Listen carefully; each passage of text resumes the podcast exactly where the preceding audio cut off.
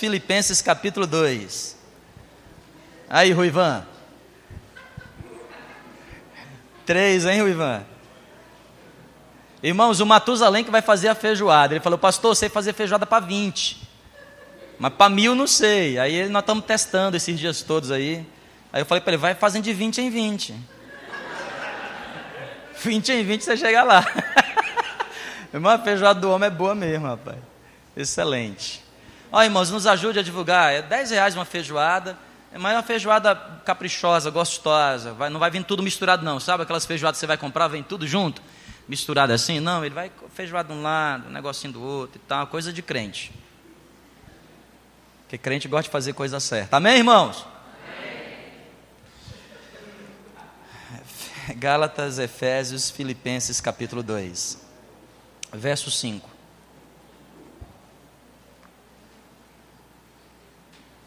Diz assim a minha versão: Tende em vós o mesmo sentimento que houve também em Cristo Jesus. Tende em vós o mesmo sentimento que houve também em Cristo Jesus. Pois ele, subsistindo em forma de Deus, não julgou com usurpação o ser igual a Deus. Antes, a si mesmo se esvaziou, assumindo a forma de de que igreja? De servo. Grife essa palavra. Tornando-se em semelhança de homens e reconhecido em figura humana, a si mesmo se humilhou, tornando-se obediente até a morte e morte de cruz. Feche os seus olhos, vamos falar com Deus.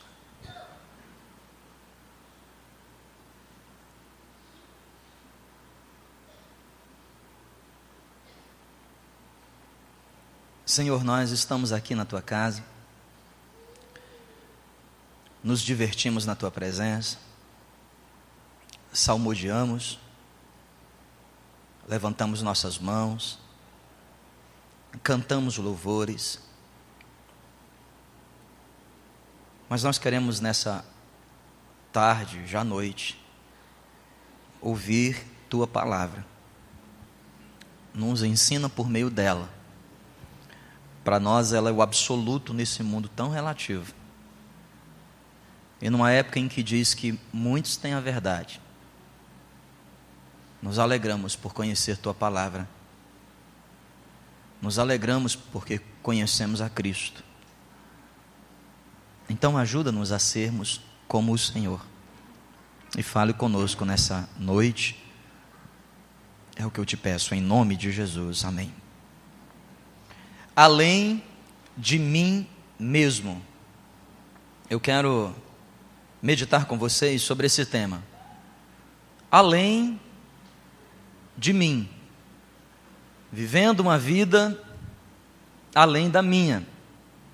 Talvez seja uma das coisas mais difíceis da gente viver. Talvez uma das coisas mais difíceis de se praticar é, é viver uma vida fora da nossa vida.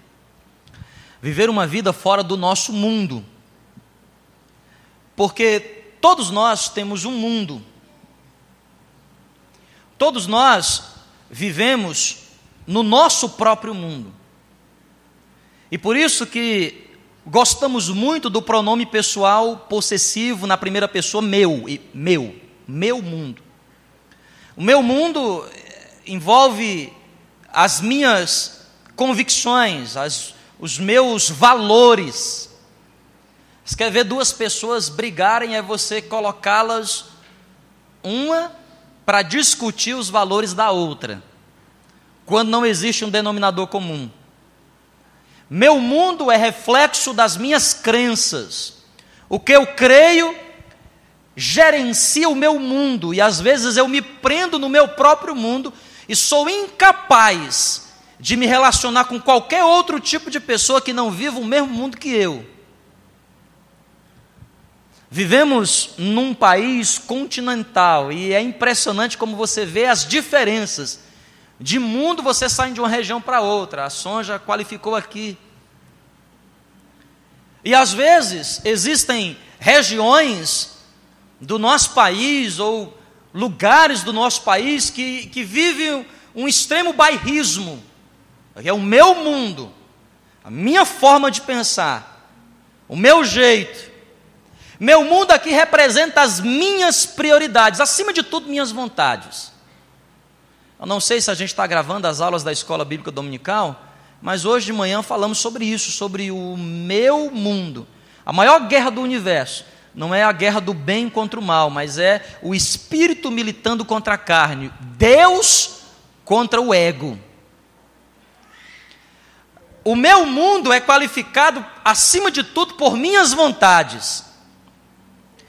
Quando eu falo viver além de mim, eu estou falando para você viver num outro mundo, viver numa outra zona, que não é mais a sua. Quando estou falando aqui de viver além de mim mesmo, sou eu aprender a viver uma vida em que os propósitos que gerenciam a minha vida, que é a força motriz da minha vida, não são mais os meus sonhos, são agora os propósitos de Deus. Quando eu estou dizendo viver uma vida além de mim mesmo, significa dizer que eu estou apto a viver para outras pessoas. Você vê, por exemplo, a maior fonte de infelicidade e por que não dizer de divórcios que existe no nosso meio. É o fato do camarada estar casado e ele ainda não aprendeu a viver a vida para o outro. Porque quando casamos, entramos na ilusão de querer ser feliz às custas do outro. Então nós achamos que o cônjuge é alguém que Deus levantou para me fazer feliz. Eu nunca encaro como sendo alguém que eu fui chamado para fazer feliz. Entendem a diferença? Quem está entendendo, diga amém. Viver além de mim mesmo é viver para outras vontades. irmão, como é difícil fazer a vontade dos outros, porque preferimos a nossa vontade. Viver além de mim mesmo é viver literalmente uma outra vida. É viver uma que igreja? Uma outra vida. Agora imagina, quantos anos você tem? Matusalém, 900 e pouco viver uma vida inteira para si, né? E agora reaprender a viver. É aprender a viver uma outra vida. Ou seja, tudo que você viveu precisa ser reescrito para viver uma vida além de você. A grande pergunta que eu quero responder nesta noite aqui é: como viver esta vida? Como viver além de mim mesmo? Como viver um outro mundo que não é o meu? Filipenses capítulo 2 nos mostra que é possível viver essa vida. O capítulo 2, versículo 5 diz: Tende em vós o mesmo sentimento que houve também em Cristo Jesus. Quem é Cristo Jesus? O Filho de Deus, o próprio Deus. Por isso o verso 6 diz que ele, subsistindo em forma de Deus, ele vivia no mundo dele. Cristo vivia no seu mundo de soberania, de glória. A Bíblia diz que ele não usurpou o ser igual a Deus, não julgou com usurpação o fato dele ser Deus, dele habitar num lugar, de viver num lugar maravilhoso, Antes, antes, verso 7 diz: A si mesmo se o quê? Se esvaziou, assumindo a forma de quê? Servo. Irmão, presta atenção aqui em nome de Jesus. Viver além de mim. Como faço para viver vida, uma vida além de mim? Eu preciso, acima de tudo, acima de qualquer coisa, aprender a ser servo. Você não tem condições de viver uma vida para outra pessoa. Um marido não tem condições de viver uma vida para a esposa. Um marido não tem condições de fazer uma esposa feliz se ele não aprender a ser servo. E talvez seja por isso que Paulo, em 1 Coríntios capítulo 7, diz que o corpo da mulher não pertence a ela, mas ao homem, e, e, e vice-versa. Um é escravo do outro. Você não pode viver para Cristo se você não aprender a se esvaziar de si e se tornar um servo. E é muito interessante essa palavra. A Bíblia diz que Jesus, subsistindo em forma de Deus, sendo Deus, então vamos aqui pensar, subsistindo em forma de Deus. E como Deus, Ele mostrou para nós aqui, que a forma de governo dos céus é uma monarquia. Por isso ele usou no Novo Testamento reino. Mas não uma monarquia como a conhecemos hoje. Por exemplo, na Inglaterra, onde existe um rei, no caso uma rainha, que não tem poder absoluto, aliás, quase nenhum poder. Quando se fala aqui de monarquia, do ponto de vista bíblico, é uma monarquia absoluta. Vivemos, por exemplo, numa república, onde o poder ele é compartilhado em três forças: no executivo, onde mais? Onde se fazem as leis e onde mais? Onde se julga. Então presta atenção: o poder é compartilhado em quem faz, em quem cria as leis e quem julga? Numa, numa monarquia é absoluta. Ou seja, o rei, ele, ele é a autoridade máxima para fazer. Palavra de Faraó é lei. E ele mesmo julga. Quantos aqui já leram uma história de Salomão que julgou uma causa de uma mulher que o seu filho fora usurpada por uma que tinha perdido. E elas se apresentam diante do rei para julgar uma causa. Porque uma dizia: Esse é meu filho. A outra: Não, este é o meu filho. Salomão, então, com sabedoria divina, diz: Manda buscar ali um facão. Já leu essa história? Vamos cortar a criança no meio. E na hora que o facão vai descendo, a mãe verdadeira diz: Para! Entrega esse filho para outra poder para executar, poder para criar as leis e poder para julgar. Veja só, Cristo vivendo no seu reino. Ele era lá soberano. Vivia sendo reverenciado por todos, mas a Bíblia diz que ele a si mesmo se esvaziou e assumiu a forma de servo forma de escravo, tornando-se semelhante em homens. Veja, uma relação vertical. Ele tinha uma posição mais elevada e abre mão da sua posição mais elevada para se fazer gente como a gente. Quem aqui ainda está aqui, diga amém. amém. Como viver uma vida além de mim mesmo? Você precisa aprender a ser um servo. Sabe o que é um servo? É alguém que troca a soberania pela subalternidade.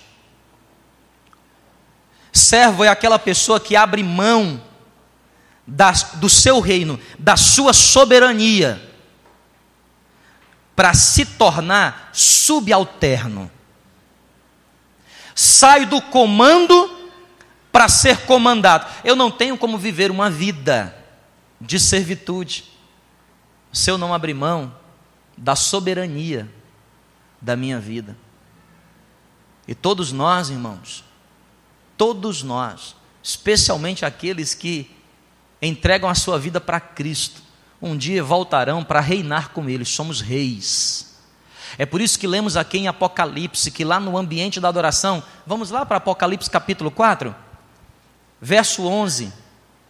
Apocalipse capítulo 4, verso 11. Olha como é que é constituído o ambiente da adoração. Lá em Apocalipse capítulo 4.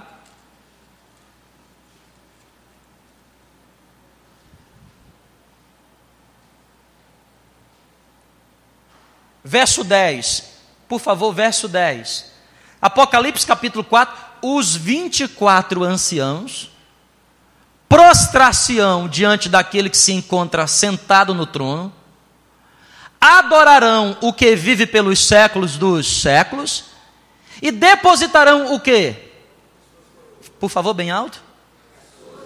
Irmão, todos nós temos uma coroa. Porque todos nós temos um reino. Sabe o que é ser servo? Eu abro mão da minha coroa e deposito aos pés. Eu abro mão da coroa. Cristo Jesus não usurpou o ser igual a Deus, antes a si mesmo se esvaziou, de soberano a subalterno. Sabe o que significa ser servo? É trocar autossuficiência. Quem Cristo era? Autossuficiente. Ele não necessitava de absolutamente nada, autossuficiente em tudo. O servo ele troca a autossuficiência pela dependência. É por isso que falei aqui, na hora das ofertas, do povo que reclamava. Reclamava do quê? Está faltando pepino, está faltando melancia, está faltando melão, está faltando cebola. Só tem esse maná. E no primeiro dia que o maná desceu, Moisés deu uma instrução: comam a fração de cada dia, não guardem. Aí o povo desobediente pegou e guardou. Sabe o que, é que aconteceu? No outro dia estava cheio de bicho. Sabe o que o povo fez? Reclamando, murmurando. Porque lá no Egito a gente estava acostumado a guardar nas nossas dispensas.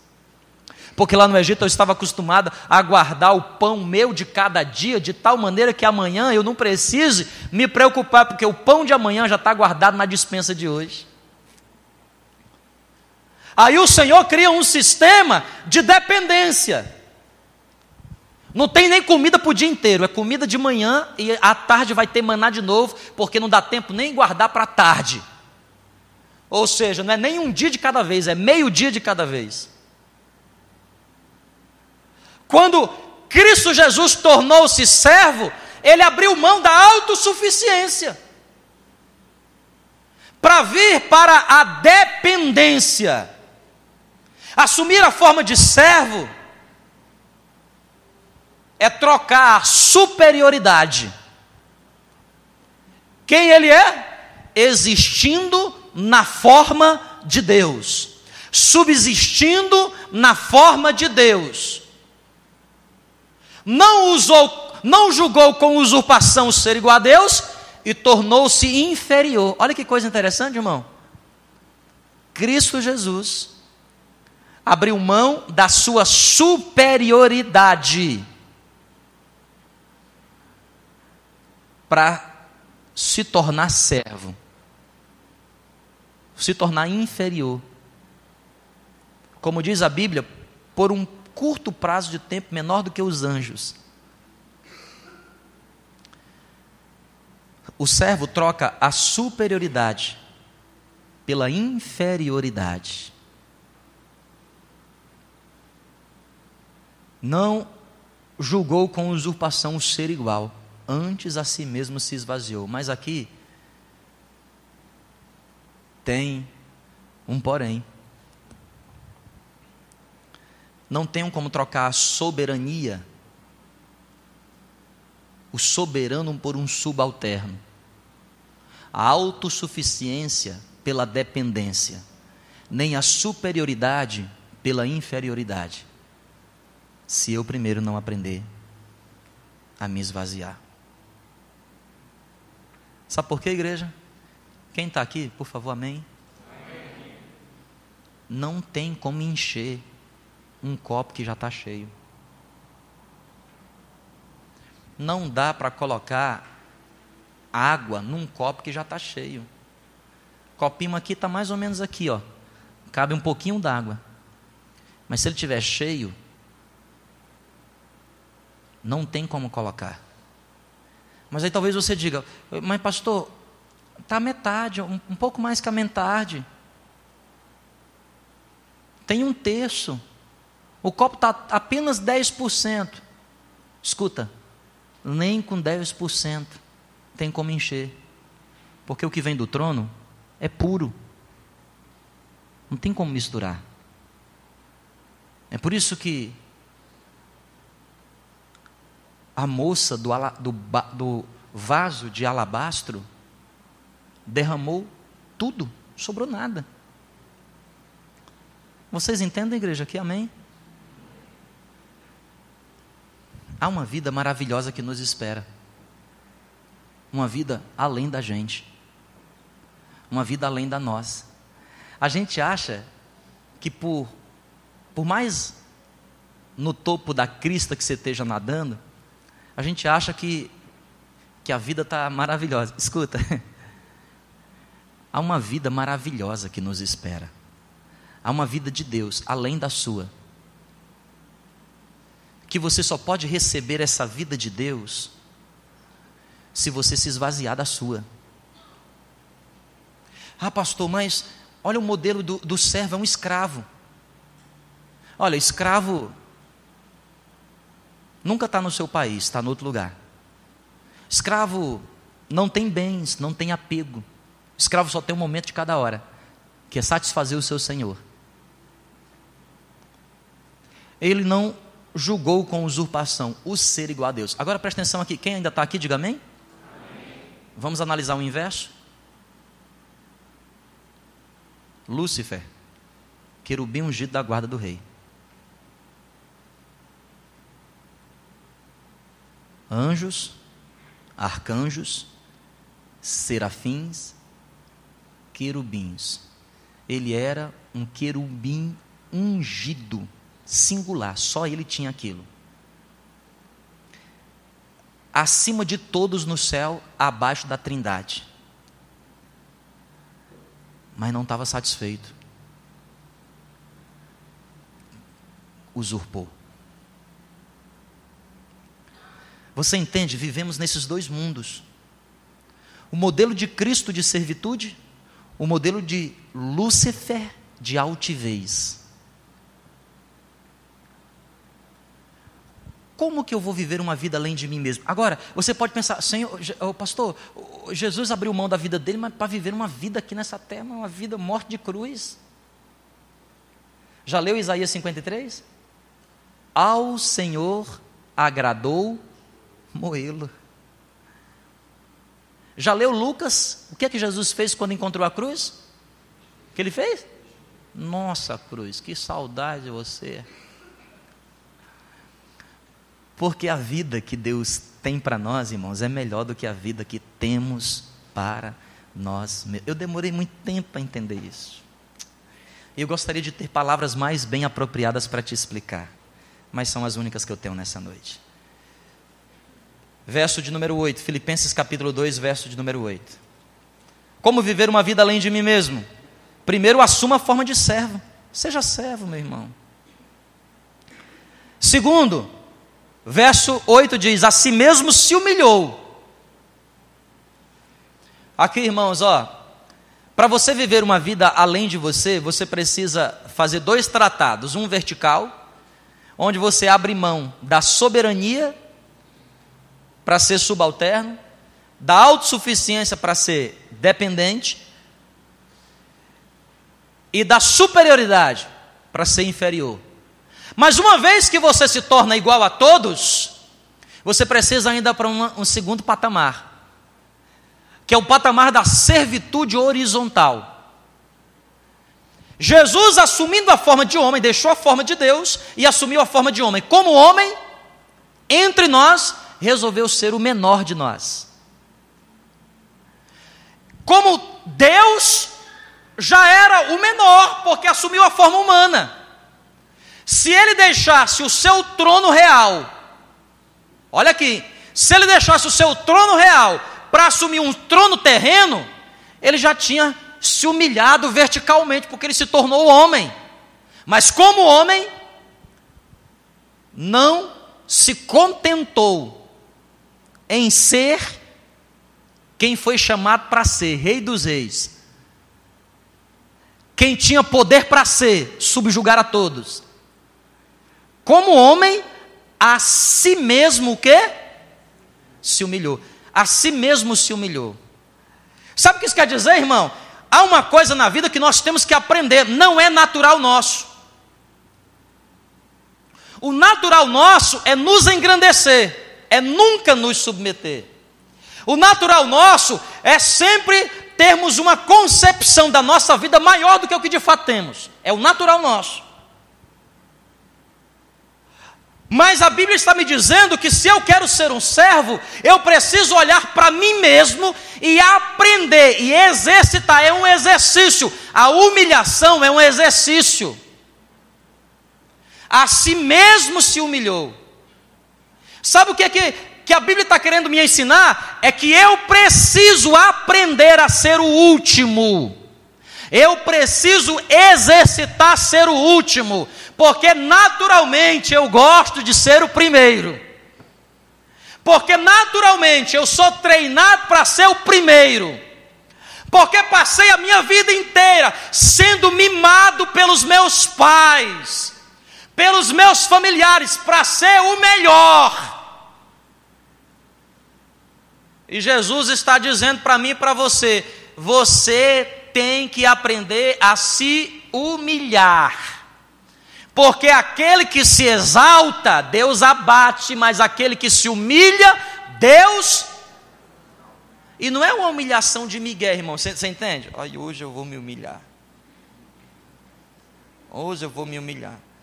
Se eu me humilhar, o senhor está vendo, hein, Deus? Ele mesmo, ele está vendo. É um negócio que tem que lá, dentro do seu coração, entende? E não adianta você ficar, entendeu? Ó, não adianta você tentar ser mais inteligente que Deus, você vai perder. Não monta a equaçãozinha. Se eu me humilhar, ao seu tempo ele vai me exaltar. Aí ao tempo dele, irmão, demora.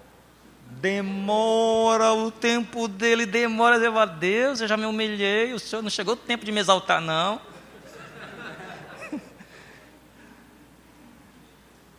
Aí ele disse: Não, porque você não se humilhou. Aí quando você se vê desesperado, você não tem mais nenhuma outra alternativa, aí você se humilha de verdade, ele te exalta. Já aconteceu assim com a tua vida? Já aconteceu muitas e muitas vezes, Senhor, eu estou aqui humilhado, está vendo aqui, Senhor, eu estou humilhado, eu estou chorando. Me exalta. Lá dentro da minha alma você quer ser exaltado. Aí você canta até aquela canção, não? eu não preciso ser reconhecido por ninguém. A minha glória é fazer com que conheçam a Ti. No Santo! Mas lá dentro do seu coração você está doido para ser reconhecido por todos. Não me viram aqui ainda não? Ei, cheguei. Oi. Oi, cheguei. A gente diz, eu quero, eu não quero ser reconhecido por ninguém.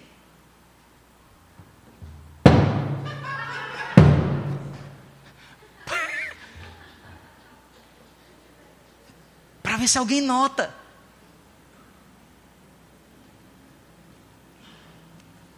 Já sei. Vou dar uma choradinha.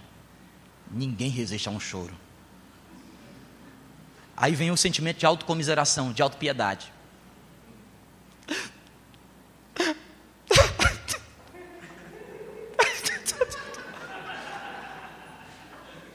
para chamar a atenção dos outros. E Deus só olhando ali. Isso é palhaçada, hein? irmão, é um exercício. Gente, quem está entendendo, diga amém. amém. É um exercício tem que treinar, irmão. Quem nunca teve vontade de furar a fila do caixa?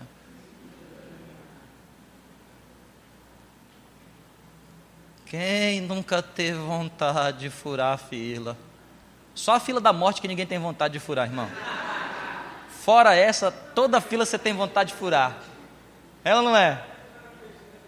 Hein? Agora tu já. Quantos tem vontade de fazer, né? Tá naquela fila, irmão. Tá chegando a sua vez, o caixa quebra. Trava. Ou então a fitinha tem que trocar a fitinha. Na minha, sempre tem que trocar fitinha na minha vez, irmão. Impressionante. Ô senhor, o senhor pode esperar um pouquinho que eu preciso trocar fitinha? Eu disse, claro. Claro que eu posso. Eu tenho outra alternativa. Aí você vem alguém lá desespera lá atrás, aí você diz assim: Olha, por favor, você não. Não é colocar na frente, porque colocar na frente, na sua frente, você não penaliza você. Pode vir aqui na minha frente, pode vir aqui na minha frente, mas você não penaliza você, você penaliza quem está atrás de você. Você não quer trocar de lugar comigo? Eu, vem aqui para frente do caixa que eu vou por último. Por último. Ô fulano, eu te conheço, fulano. Vem aqui na minha frente. Ó, pessoal, conhecido meu, viu? Tá na, tá na minha frente, não é na sua frente, é na minha frente. Só que você esqueceu de calcular que na sua frente é na frente de todo mundo. Tem que treinar, irmão. Tem que treinar. O que significa a si mesmo se humilhou? É você aprender que entre razão e emoção vale a pena é ser feliz. É você aprender que entre quem tem razão e a emoção envolvida, é melhor você ser feliz, irmão. Porque o julgamento não cabe a nós. O julgamento cabe a quem? A quem cabe o julgamento? A, a quem, pessoal? A Deus. É a Ele que cabe. Entre a minha razão, o que é que é a minha razão? Isso é certo, isso é errado. Isso é certo, isso é errado. Não, porque eu li, e segundo, de acordo com, usando a metodologia, sim, de, de acordo com e o eufemismo. entre a razão, que é o certo e errado. Quantas vezes entre nós nós estamos. Não, porque. Não. O, o casal. Não, é que você está errado. Não, é que você está errado. Não, você não está errado. Quem está errado é teu pai. Aí já mote o pai no meio, irmão. Nunca coloque o pai no meio, irmão. Mas pior de tudo é colocar a mãe. Colocou a mãe. Algumas vezes eu coloquei a mãe e me arrependo até hoje. Não devia ter colocado. Não coloca a mãe, irmão. Mesmo que dê vontade. Olha, a culpa disso é a. a, a... Sou eu!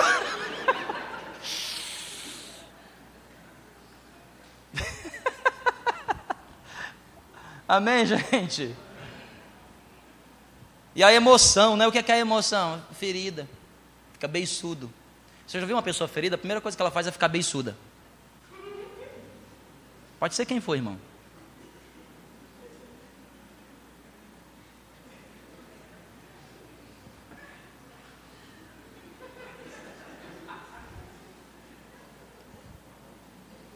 O que significa humilhar a si mesmo?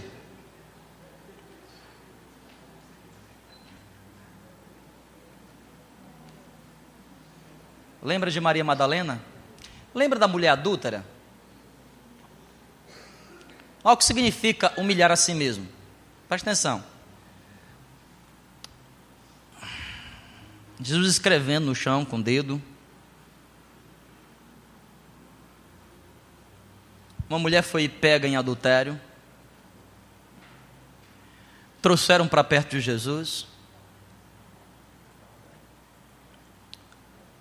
E aí fazem a pergunta para Jesus: Senhor, a lei diz que deve apedrejar. O que é que o senhor me diz a respeito disso? Já que o senhor é rabi?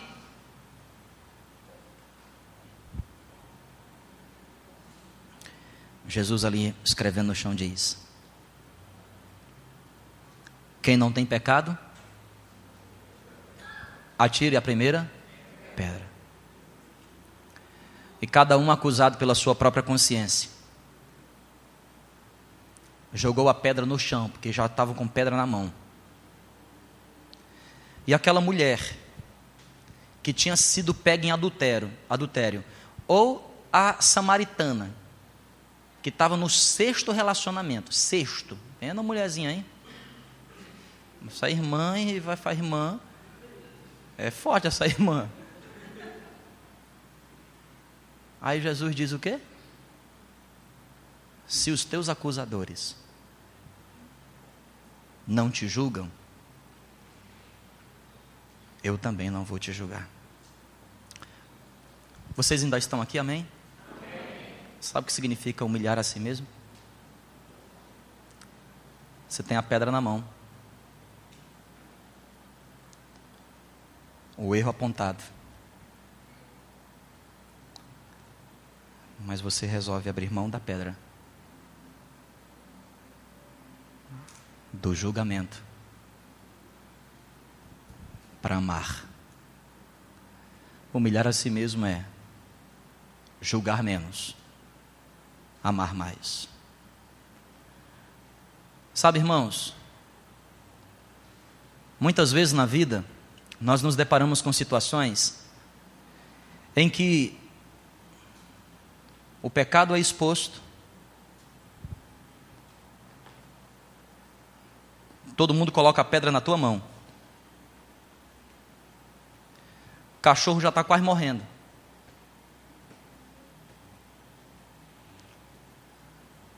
E ao invés de tratarmos dele, nós atiramos a última pedra. Mas ele não usurpou o ser igual a Deus.